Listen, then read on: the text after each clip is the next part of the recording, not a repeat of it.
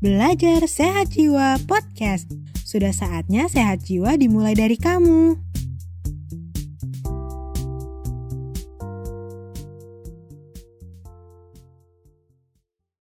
Uh, ini menyinggung tentang upaya promotif melalui media massa. Uh, ini tadi sempat disebutkan begitu uh, bahwa pemberitaan penyiaran program artikel dan atau materi harus kondusif. Artinya tidak mengandung unsur kekerasan terhadap orang lain atau diri sendiri, tidak mengandung unsur pornografi, tidak mendukung penyebar luasan nafsa. Gitu. Kalau menurut saya pemberitaan itu saat ini utamanya adalah tidak menimbulkan copycat syndrome begitu ya, karena um, apalagi kita sebentar lagi akan mendekati 10 September World Suicide Prevention Day dan uh, suicide ini merupakan salah satu yang harus sangat diwaspadai pada masa pandemi. Oke, okay, ini dalam konteks tadi media massa, saya ingin menampilkan ini pada tahun 2003. Ya, waktu itu saya uh, menginisiasi 2009 ini 2003 ini sudah sangat disturbing banget ini covernya Indonesia uh, Asia's mental health crisis gitu ya. Dan ini kasusnya di Indonesia. Tapi saya senang banget 2004 bisa membalik berita itu di Jakarta Globe judulnya menjadi Chain No More. Walaupun masih kita berjuang berat ke arah sana, but at least uh, kita berusaha membalikkan nasib kita sendiri ya setelah dalam posisi highlight yang sangat tidak enak pada tahun 2003 begitu sebagai pelanggar HAM. Oke, okay, terus bagaimana caranya harus mempengaruhi Komisi 9 di antaranya adalah saya mengajak teman-teman untuk melihat program bebas pasung kita ke NTB, Nusa Tenggara Barat. Ini lima jam perjalanan naik ke naik bis waktu itu lima jam. Uh, ada ambulans rumah sakit jiwa yang ikut. Ini dia dipasung sudah 14 tahun, kakinya sudah mengalami atrofi atau pengecilan. Ini udah kita pakaiin baju waktu itu sudah dilepas begitu ya sama teman-teman Komisi 9 Uh, yang anehnya adalah pada saat dilepas keluarganya menangis, um, ibunya terutama. Karena ibunya kita nggak usah nanya deh, kita udah ngerti. Dia pasti kepikiran bagaimana sih caranya empat jam saya harus membawa anak saya kontrol untuk masalah uh, gangguan jiwa yang dia hadapi gitu. Bagaimana caranya gitu? Sangat terbatas sekali akses dia untuk ke pelayanan kesehatan jiwa. Jadi kita bisa memahami tapi untungnya ini salah satu sukses case uh, di antaranya adalah dia bisa mulai menyicil rumah dan lain sebagainya gitu. Jadi setelah dibebasan uh, dia bekerja dan lain sebagainya, eh, artinya bisa kembali berfungsi, kemudian dia bisa bekerja, kemudian akhirnya dia bisa menyicil rumah. Ini soal ini salah satu kasus unlocking ya. Jadi artinya unlocking itu sebenarnya harus ditindaklanjuti. Pembebasan pasung tidak hanya spirit membebaskan, tetapi juga apa uh, kelanjutannya. Oke. Okay. Undang-Undang Kesehatan Jiwa apa aja sih turunannya yang harusnya ada di sini? Di antara adalah Perpres, Permen, uh, dan juga peraturan pemerintah. Oke, okay. uh, eh, untuk peraturan presiden itu di antaranya adalah untuk koordinasi upaya kesehatan jiwa. Jadi ya kalau koordinasi kan artinya antara pemerintah pusat ke pemerintah daerah begitu. Itu yang paling susah sih. Jadi karena daerah itu kepala daerahnya walaupun dokter sekalipun belum tentu dia menganggarkan untuk pelayanan kesehatan jiwa gitu. Jadi misalnya um, suatu wilayah itu waktu itu saya ingat betul uh, waktu ada bencana uh, jangan komisi 9 ke sana kita cek oh anggarannya ternyata tidak ada ya anggaran untuk kesehatan jiwa padahal wilayahnya rentan terhadap bencana alam. Ada daerah-daerah yang rentan terhadap bencana alam itu, itu harus menganggarkan untuk pelayanan kesehatan jiwa. Oke, okay, cara lain uh, termasuk di luar ilmu kedokteran gitu, itu juga sampai kita atur dengan peraturan menteri karena Indonesia ini sulit sekali untuk melepaskan diri dari yang namanya uh, pelayanan kesehatan jiwa yang di luar ilmu kedokteran. Pasti biasanya ujung-ujungnya sudah dibawa ke orang pinter, sudah dibawa ke dukun gitu ya. Um, ya artinya segala-segala uh, terapi alternatif dan biasanya baru terakhir dibawa ke dokter jiwa atau biasanya bosen dengan minum obat. Um, bosen dengan rolling door syndrome bolak-balik dirawat rumah sakit jiwa dibawa ke apa ya orang pintar itu tadi. Jadi ini sesuatu yang tidak bisa dihindari, tapi lagi-lagi ini belum ditindaklanjuti dengan peraturan menteri. Jadi peraturan uh, turunan ini upaya-upaya terkait promotif, preventif, kuratif, rehabilitatif itu harusnya ditindaklanjuti ditindaklanjuti dengan peraturan pemerintah. Ini juga belum kemudian um, perencanaan, pengadaan, peningkatan mutu. Ini terkait dengan SDM di bidang kesehatan jiwa. Saya nggak tahu siapa aja di sini yang menjadi uh, peserta webinar malam ini. Mungkin ada yang dokter, psikolog, peksos, begitu ya, uh, dan profesi-profesi lain begitu ya, volunteer dan lain sebagainya. Ini belum diatur SDM di bidang kesehatan jiwa. Jadi uh, ya belum ada tindak lanjutnya. Pengawasan terhadap fasilitas pelayanan berbasis masyarakat ini juga belum, ini ada dalam peraturan pemerintah.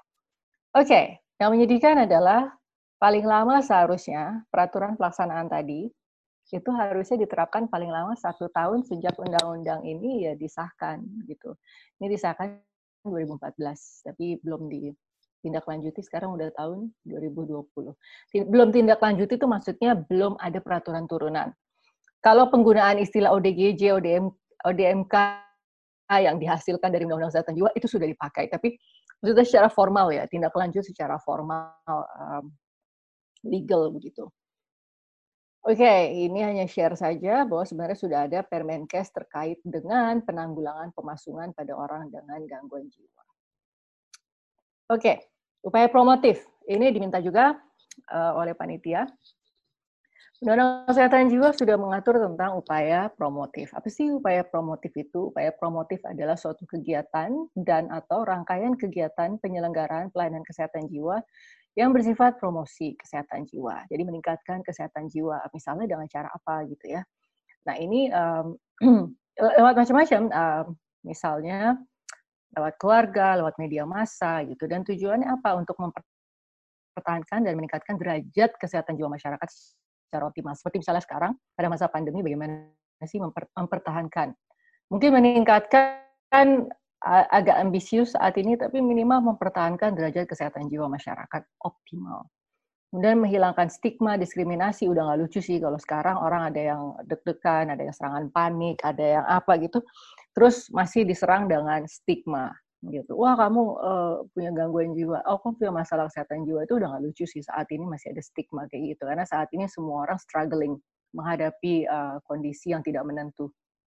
Meningkatkan pemahaman dan peran serta masyarakat, penerimaan dan juga peran serta masyarakat. Jadi masyarakat selain paham tapi juga menerima gitu tentang uh, kesehatan jiwa ini. Oke, okay, upaya promotif dilaksanakan tadi saya sudah sebutkan di antara di keluarga, tempat pendidikan, uh, kemudian uh, tempat kerja, masyarakat, pasien ke tempat kerja ini penting banget saat ini. Ini yang harus dicegah supaya tidak terjadi burnout ya pada masa pandemi. Dan ini saya sangat menghimbau kalau sebagian narasumber di forum-forum pekerjaan, forum-forum uh, yang berhubungan dengan working place, jadi saya minta mereka punya in-house um, counseling atau sesuatu yang seperti itu untuk bisa membantu pegawai-pegawainya coping dengan kondisi yang mereka hadapi saat ini. Kemudian melalui media massa tadi sudah dibahas, lembaga keagamaan, tempat ibadah, bahkan termasuk lembaga pemasyarakatan dan rumah tahanan. Oke, okay, upaya promotif di lingkungan keluarga ini yang penting banget saat ini kayaknya keluarga-keluarga sangat struggling ya dengan um, pola asuh dan juga pola komunikasi mereka apalagi uh, saat ini orang tua yang uh, dalam posisi menggantikan guru begitu uh, di rumah karena PJJ pembelajaran jarak jauh. Nah, um, ini upaya promotif di lingkungan pendidikan juga disinggung gitu ya, bahwa harus menciptakan suasana belajar mengajar yang kondusif bagi pertumbuhan dan perkembangan jiwa. Keterampilan hidup, life skill training, itu penting juga diberikan kepada peserta didik sesuai dengan tahap perkembangan. Oke, okay, ini adalah challenge, tantangan saat ini menciptakan suasana belajar mengajar yang kondusif gitu. Kalau menurut saya eh, saat ini tidak ada yang tahu mana yang paling benar. Saya rasa saat ini semua sedang trial and error dan harus ada kerjasama yang kuat sekali antara guru dan orang tua, termasuk mendengarkan juga masukan dari murid-murid atau dari mahasiswa. Bagaimana sih sebenarnya seharusnya uh, kita melakukan pembelajaran gitu, karena mereka kan yang sebagai end usernya begitu dalam arti kata begitu. Oke, okay, sekarang kita bicara upaya preventif. Upaya preventif itu kegiatan untuk mencegah terjadinya masalah kejiwaan dan gangguan jiwa. Jadi mencegah ODMK dan juga mencegah ODGJ. Upaya preventif kesehatan jiwa ditujukan untuk mencegah terjadinya masalah kejiwaan, mencegah timbulnya dan atau kambuhnya gangguan jiwa, mengurangi faktor resiko. Oke, okay, sorry, kambuhnya gangguan jiwa ini adalah kondisi yang saat ini juga sangat rentan uh, untuk terjadi mengurangi faktor resiko akibat gangguan jiwa pada masyarakat secara umum, Mengurangi faktor resiko nanti saya berikan contohnya, di antara adalah suicide prevention, mencegah timbulnya dampak masalah psikososial. Oke, kita hadapi saat ini. Um, hari ini ada misalnya berita di koran Tempo secara online yang mengatakan betapa banyak ya yang harus dirumahkan di Jakarta, baik ya karena di PHK maupun karena memang dirumahkan gitu. Dirumahkan bisa juga dalam arti kan mereka uh, ada status pekerjaan tetapi gajinya nggak jelas gitu. Jadi ada banyak sekali masalah psikososial yang timbul saat ini. Ada masalah-masalah yang muncul dalam keluarga, misalnya KDRT, ke, uh, kekerasan seksual dan lain-lain sebagainya. Upaya preventif dilaksanakan di mana? Di keluarga, lembaga dan juga masyarakat.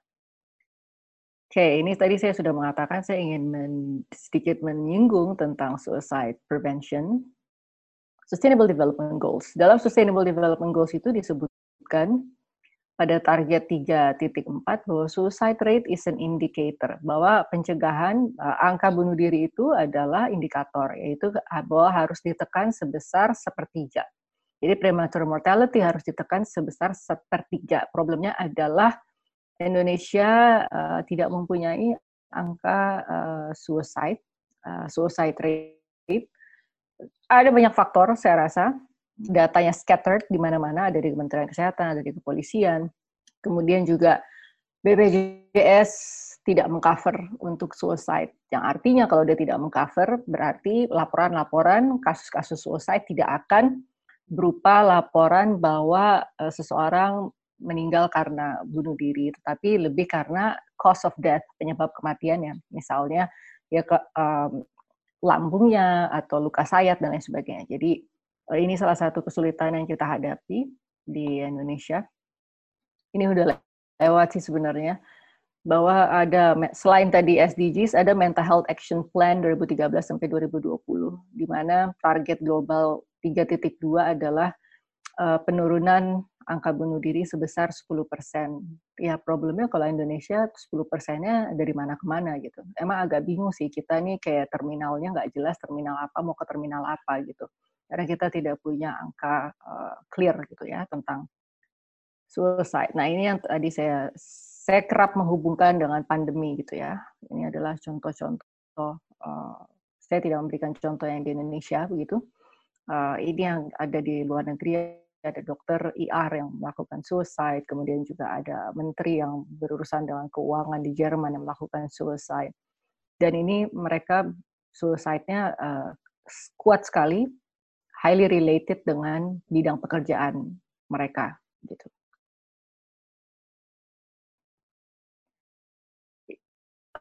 Oke, kita bicara tentang pencegahan bunuh diri. Ini adalah um, saya pernah menjadi konsultan untuk WHO tahun 2018 di mana membuat strategi pencegahan bunuh diri nasional sesuai kerangka pencegahan bunuh diri. Akhirnya saya membuat instrumen deteksi dini faktor risiko ide bunuh diri pada remaja urban. Problemnya ini adalah sebelum ada pandemi, jadi sebelum COVID-19. Ada empat dimensi pada saat saya sedang menyusun instrumen ternyata ada empat dimensi yang uh, paling utama di situ. Impulsiveness tidak masuk ke sini, akhirnya dia gugur, tidak lolos dalam analisis. Ada empat aspek untuk remaja gitu, untuk mereka sebagai faktor resikonya. Di antara adalah hopelessness atau ketidakberdayaan, burdensomeness, merasa menjadi beban, loneliness atau kesepian, belongingness atau perasaan menjadi bagian dari sesuatu keempat hal ini pada masa pandemi ini kalau menurut saya sedang teramplifikasi atau sedang meningkat. Eh, jadi bisa dibayangkan harusnya anak-anak sekolah itu lagi happy-happy-nya, saat ini mereka nggak bisa kumpul dengan temannya. So they feel lonely. Mereka ingin menjadi bagian dari sesuatu, ingin punya aktivitas, kemudian mereka diajari oleh orang tuanya. Dan tidak sedikit dari mereka yang merasa mereka menjadi beban bagi orang tuanya. Karena mereka harusnya kan di sekolah, tapi ini di rumah orang tua bayangin kalau anaknya misalnya tiga gitu. Kemudian laptopnya cuma satu. Nah berarti uh, dia akan susah kan belajar eh, dengan metode daring gitu dengan PJJ jadi dia merasa hopeless. Future-nya ke mana sih? Saya ingat banget kemarin dengan mahasiswa dari sebuah universitas negeri. Uh, pertanyaan mereka adalah uh, gimana ya nanti untuk kita program pertukaran misalnya untuk mereka magang di KBRI gitu. Jadi mereka they have hope gitu ya untuk bisa keliling dunia, bisa melihat dunia gitu ya dalam usia yang masih muda. Mereka well they want to travel, mereka ingin experience. Tapi ya saat ini mereka merasa hopeless gitu, mereka nggak bisa ke mana-mana. Kayak jadi ini hal-hal dimensi-dimensi yang teramplifikasi saat ini gitu. Karena ini penelitian saya pada tahun 2018. Oke, okay, akhirnya pada saat saya melakukan penelitian di Jakarta dengan 910 uh, responden, itu 13,8 persen remaja di SLTA atau sederajat di DKI Jakarta mempunyai faktor resiko ide bunuh diri yang tinggi. Jadi 13,8 persen. Saya rasa ini angkanya tinggi. Kemudian ini menggunakan PHQ-9 dan juga saya dengan pakar-pakar membuat uh, instrumen tambahan gitu tentang stresor psikososial. Ternyata stresor psikososialnya tinggi, 39,2 persen di antara mereka itu. Ini padahal tahun 2018 akhir ya. Depresi minimal atau depresi atau tidak ada depresi itu hanya 28,4 persen. Dari depresi ringan sampai sangat berat berarti jumlahnya 70 persenan. Gitu. Jadi bayangin itu remaja kita uh, urban di DKI sudah setinggi itu tingkat stresnya dan juga uh, depresi. Nah ini saya ingin menunjukkan kenapa kita harus berbahaya dengan amplifikasi keempat dimensi itu tadi. Uh, ternyata setelah saya analisis, or, uh, remaja yang terdeteksi mempunyai resiko uh, bunuh diri itu 5,39 kali lebih kuat untuk kemudian dia mempunyai ide bunuh diri. Bahkan depresi menjadi tidak signifikan di sini. Ya, jadi depresi tidak signifikan, justru faktor-faktor resiko yang tadi saya temukan, keempat faktor tadi menjadi lebih signifikan. Dan sayangnya, walaupun dengan temuan-temuan itu tadi, komitmen internasionalnya tidak ada nih kita gitu, karena pencegahan bunuh diri tidak masuk dalam cetak biru pencapaian target SDGs Indonesia gitu. Jadi ada blueprint Indonesia tetapi tidak ada untuk pencegahan bunuh diri. Kesehatan jiwa tidak masuk dalam RPJMN atau Rencana Pembangunan Jangka Menengah Nasional. Dan sering sekali kesehatan jiwa itu dianggap unequal gitu ya, nggak sama, nggak nggak selevel, nggak sekelas gitu dengan uh, problem-problem fisik yang lain. Gitu. Dianggapnya bukan masalah kesehatan. Oke, kita lihat Undang-Undang Kesehatan Jiwa dan peran pemerintah daerah. Ini uh, banyak sih, jadi kan kita hanya berpikir Kementerian Kesehatan, Kementerian Sosial gitu ya, yang harus menindaklanjuti itu. Padahal sebenarnya juga pemerintah daerah mempunyai peran yang tidak sedikit. Hanya ada yang menanya kenapa sih pemerintah daerah provinsi wajib mendirikan paling sedikit satu rumah sakit jiwa. Jadi uh, waktu menyusun undang-undang kesehatan jiwa, waktu masih rancangan, waktu saya menjadi ketua panitia kerjanya, memang fokusnya adalah kita adalah mix. Indonesia masih campuran antara community base dengan hospital base. Karena apa? Karena waktu tahun 2012, sorry, waktu tahun 2011 Undang-Undang BPJS dilahirkan. Ada sistem rujukan dan lain sebagainya. Jadi kita masih menganut hospital base. Kalau tidak pakai hospital base, justru malah tidak akan tertangani untuk um, orang-orang dengan gangguan jiwa atau orang dengan masalah kejiwaan. Jadi sistem referral, kemudian juga sistem coverage, semua masih membutuhkan sistem hospital base.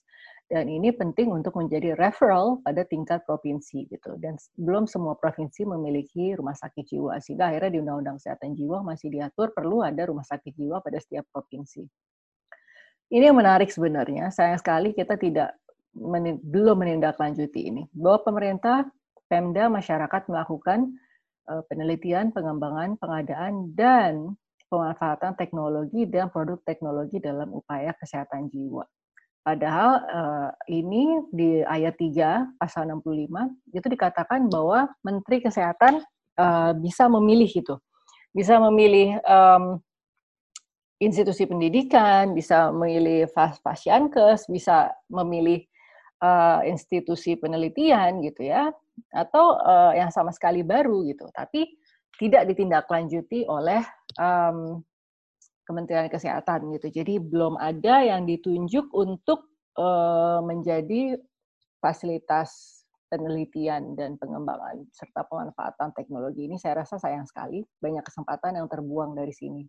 Karena uh, dalam bayangan kita ini mencakup segala metode dan alat yang digunakan untuk mendeteksi, mencegah terjadinya, meringankan penderitaan akibat menyembuhkan dan memulihkan diri dari gangguan jiwa. Jadi artinya aspeknya tidak hanya primary research tapi juga secondary research gitu ya dan juga uh, pemanfaatan dari research itu di fasilitas pelayanan. Jadi sebenarnya sayang sekali bahwa National Institute of Mental Health di pasal 65 ini belum ditindaklanjuti oleh Kementerian Kesehatan setelah sudah 6, 6 tahun.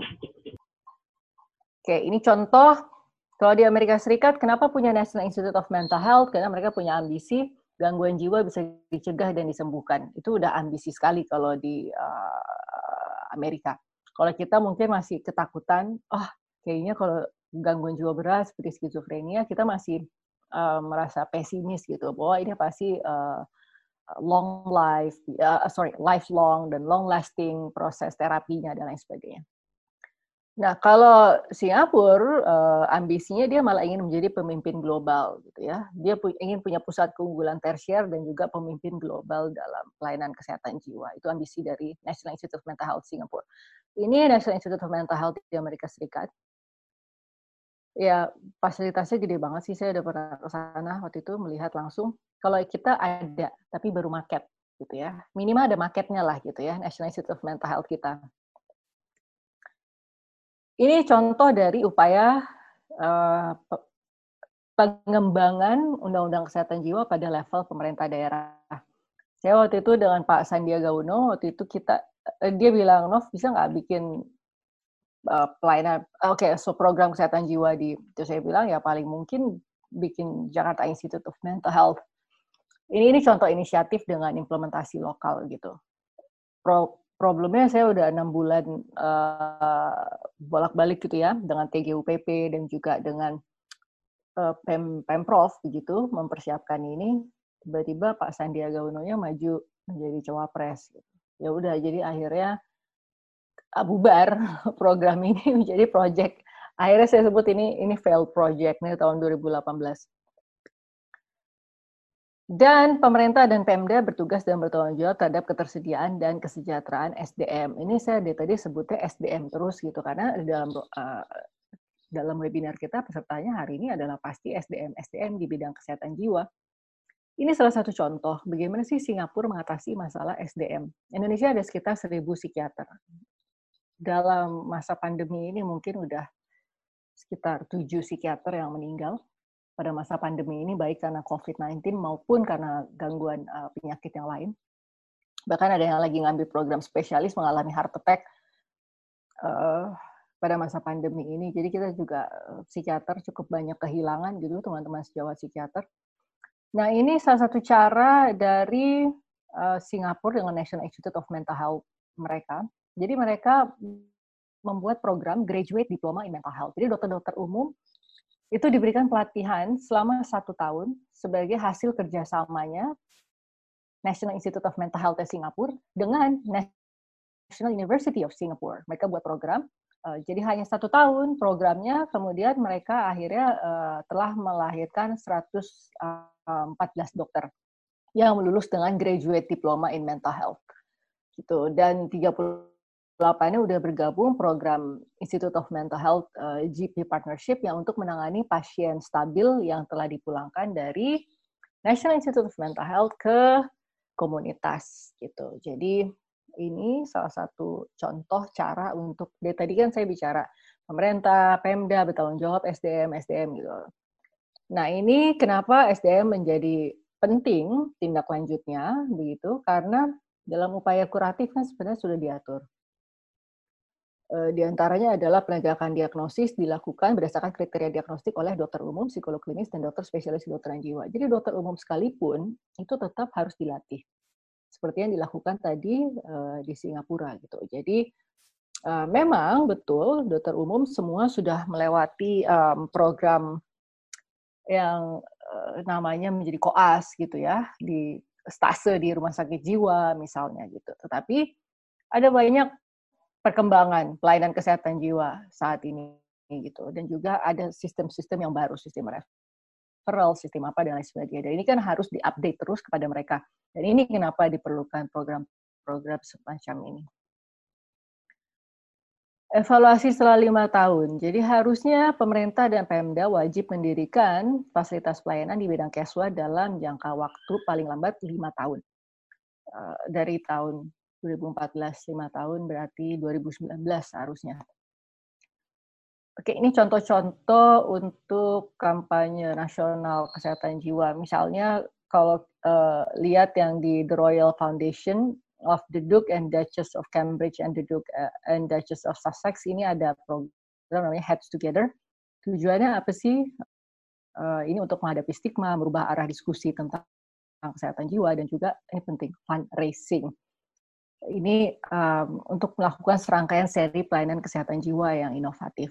Gitu. Ya udah kalau program eh kalau anggaran kesehatan jiwa sedikit minimal ada fundraising. Nggak ada di kita nggak ada sih fundraising very small. Kemudian, ya ini contohnya begitu program yang mereka lakukan. Oke, kalau ini yang menarik ini ada program Beyond Blue. Jadi Julia Gillard uh, mengatakan bahwa dia berjuang dengan kesehatan jiwa selama karir politiknya, gitu kan. Nah, ini akhirnya dengan awareness ini dia buat juga program-program untuk memberikan informasi dan dukungan untuk membantu orang dalam mencapai kondisi kesehatan jiwa terbaik. Untuk mempelajari tentang beberapa hal utamanya anxiety, depression, dan suicide.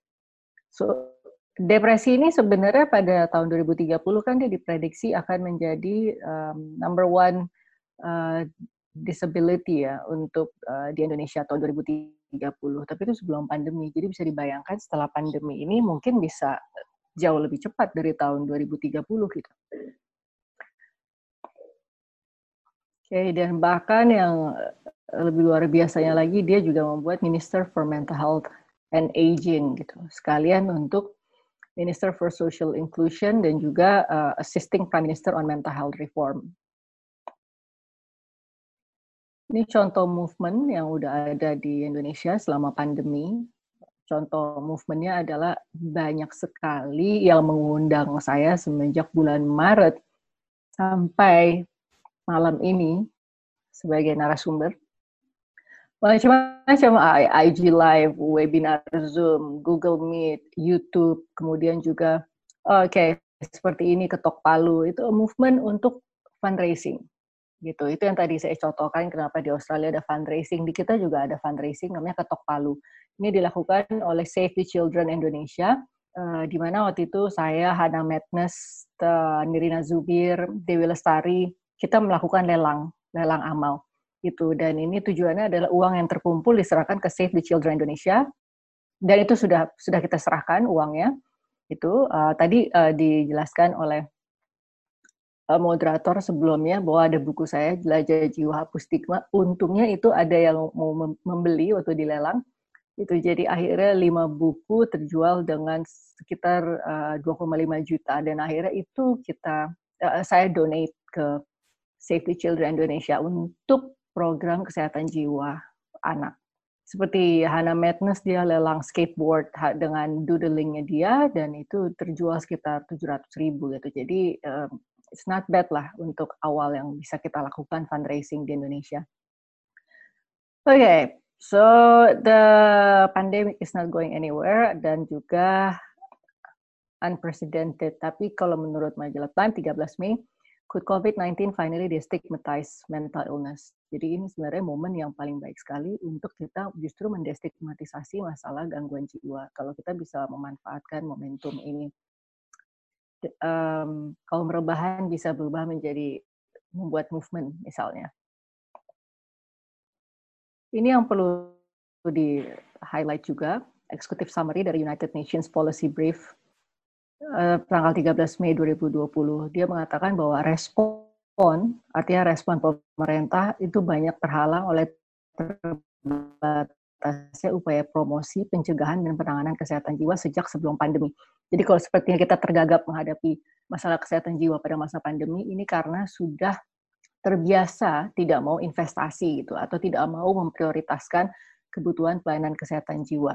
Ini sudah terjadi sejak sebelum pandemi. Nah ini makanya call for action-nya adalah uh, untuk sesegera mungkin melakukan mitigasi jangka panjang secara sosial dan ekonomi. Kenapa itu menjadi penting? Karena kita semua tahu bahwa faktor biopsikososial, biologi, psikologi, dan sosial itu berimplikasi kuat sekali terhadap masalah kesehatan jiwa pada seseorang dan dalam hal ini masyarakat implikasinya ke kita adalah pentingnya keberpihakan anggaran, kemudian program yang terintegrasi dengan strategi nasional COVID-19. Jadi kalau menurut saya jangan sifatnya hanya laporan aja gitu ya. Sedihnya ini kan kita hanya pelaporan aja. Kayak waktu itu waktu masih ada konferensi pers dan lain sebagainya, melaporkan bahwa program kesehatan jiwa gini dilakukan oleh perhimpunan dokter spesialis kedokteran jiwa seperti ini gitu ya. Dan juga ada program yang dilakukan KSP dengan HIMSI Nah, ini uh, terakhir untuk kita semua ketahui bahwa ada di dalam Undang-Undang Kesehatan Jiwa diatur tentang peran serta masyarakat. Peran serta masyarakat itu di antaranya adalah um, pasal 84 dan pasal 85 gitu yang mengatur bahwa masyarakat dapat berperan dalam upaya kesehatan jiwa. Upaya kesehatan jiwa berarti apa? Bisa promotif, preventif, kuratif, rehabilitatif. Dapat dilakukan perorangan atau berkelompok Nah, bentuknya seperti apa sih? Misalnya memberikan bantuan tenaga, dana, fasilitas, serta sarana prasarana dalam penyelenggaraan upaya kesehatan jiwa. Melaporkan adanya ODGJ yang membutuhkan pertolongan, melaporkan tindakan kekerasan yang dialami serta yang dilakukan oleh uh, eh, ODGJ, menciptakan iklim yang kondusif bagi ODGJ, memberikan pelatihan keterampilan khusus kepada ODGJ, memberikan sosialisasi kepada masyarakat mengenai pentingnya peran keluarga dalam penyembuhan ODGJ dan uh, mengawasi fasilitas pelayanan di bidang kesehatan jiwa. Caranya bagaimana? Tadi sudah banyak sekali saya singgung berbagai contoh, kemudian juga berbagai hambatan dan lain sebagainya di um, slide-slide sebelumnya. Nah ini kita sum bahwa sudah diatur dalam Undang-Undang pasal 84 dan 85 apa sih yang bisa dilakukan sebenarnya oleh masyarakat dalam konteks kesehatan jiwa di Indonesia. Oke, okay, community engagement ini hanya contoh saja. Kalau misalnya pemerintah misalnya buat suicide hotline, makanya bisa, uh, eh, bisa dilakukan uh, pelatihan atau tutorial uh, untuk lebih banyak tenaga di bidang kesehatan jiwa gitu. Kemudian juga psychological first aid training itu uh, penting banget sebenarnya dilakukan pada komunitas karena yang utama adalah tentunya komunitas kita sendiri karena seperti saat ini kan kita tidak bisa migrating dari luar maupun dari dalam uh, negeri. Jadi artinya kita harus berdaya sendiri gitu. Oke, ini hanya beberapa contoh aja untuk community engagement. Dan ini kalau ada yang tertarik, sebenarnya ada buku Jiwa Sehat Negara Kuat. Saya menyebutnya ini Primbon Implementasi Pelayanan Kesehatan Jiwa. Ini buku ini saya ikut menyusun di dalamnya, di antaranya disusun oleh Harvard Medical School, University of Sydney, dan juga Universitas Gajah Mada.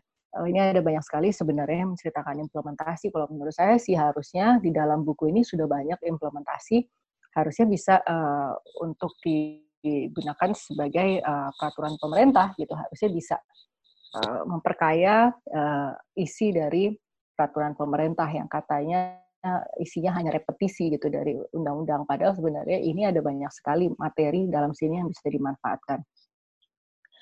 Oke, saya rasa uh, itu highlight yang bisa saya sampaikan untuk teman-teman yang bergabung di dalam webinar Sehat Jiwa. Ini kalau mau kontak saya di uh, Instagram true underscore noriu, bisa di email noriu.md@gmail.com. Uh, silakan welcome untuk bisa menghubungi saya kali. Eits, penasaran kan gimana kelanjutannya? Tunggu di episode berikutnya dari Belajar Sehat Jiwa Podcast.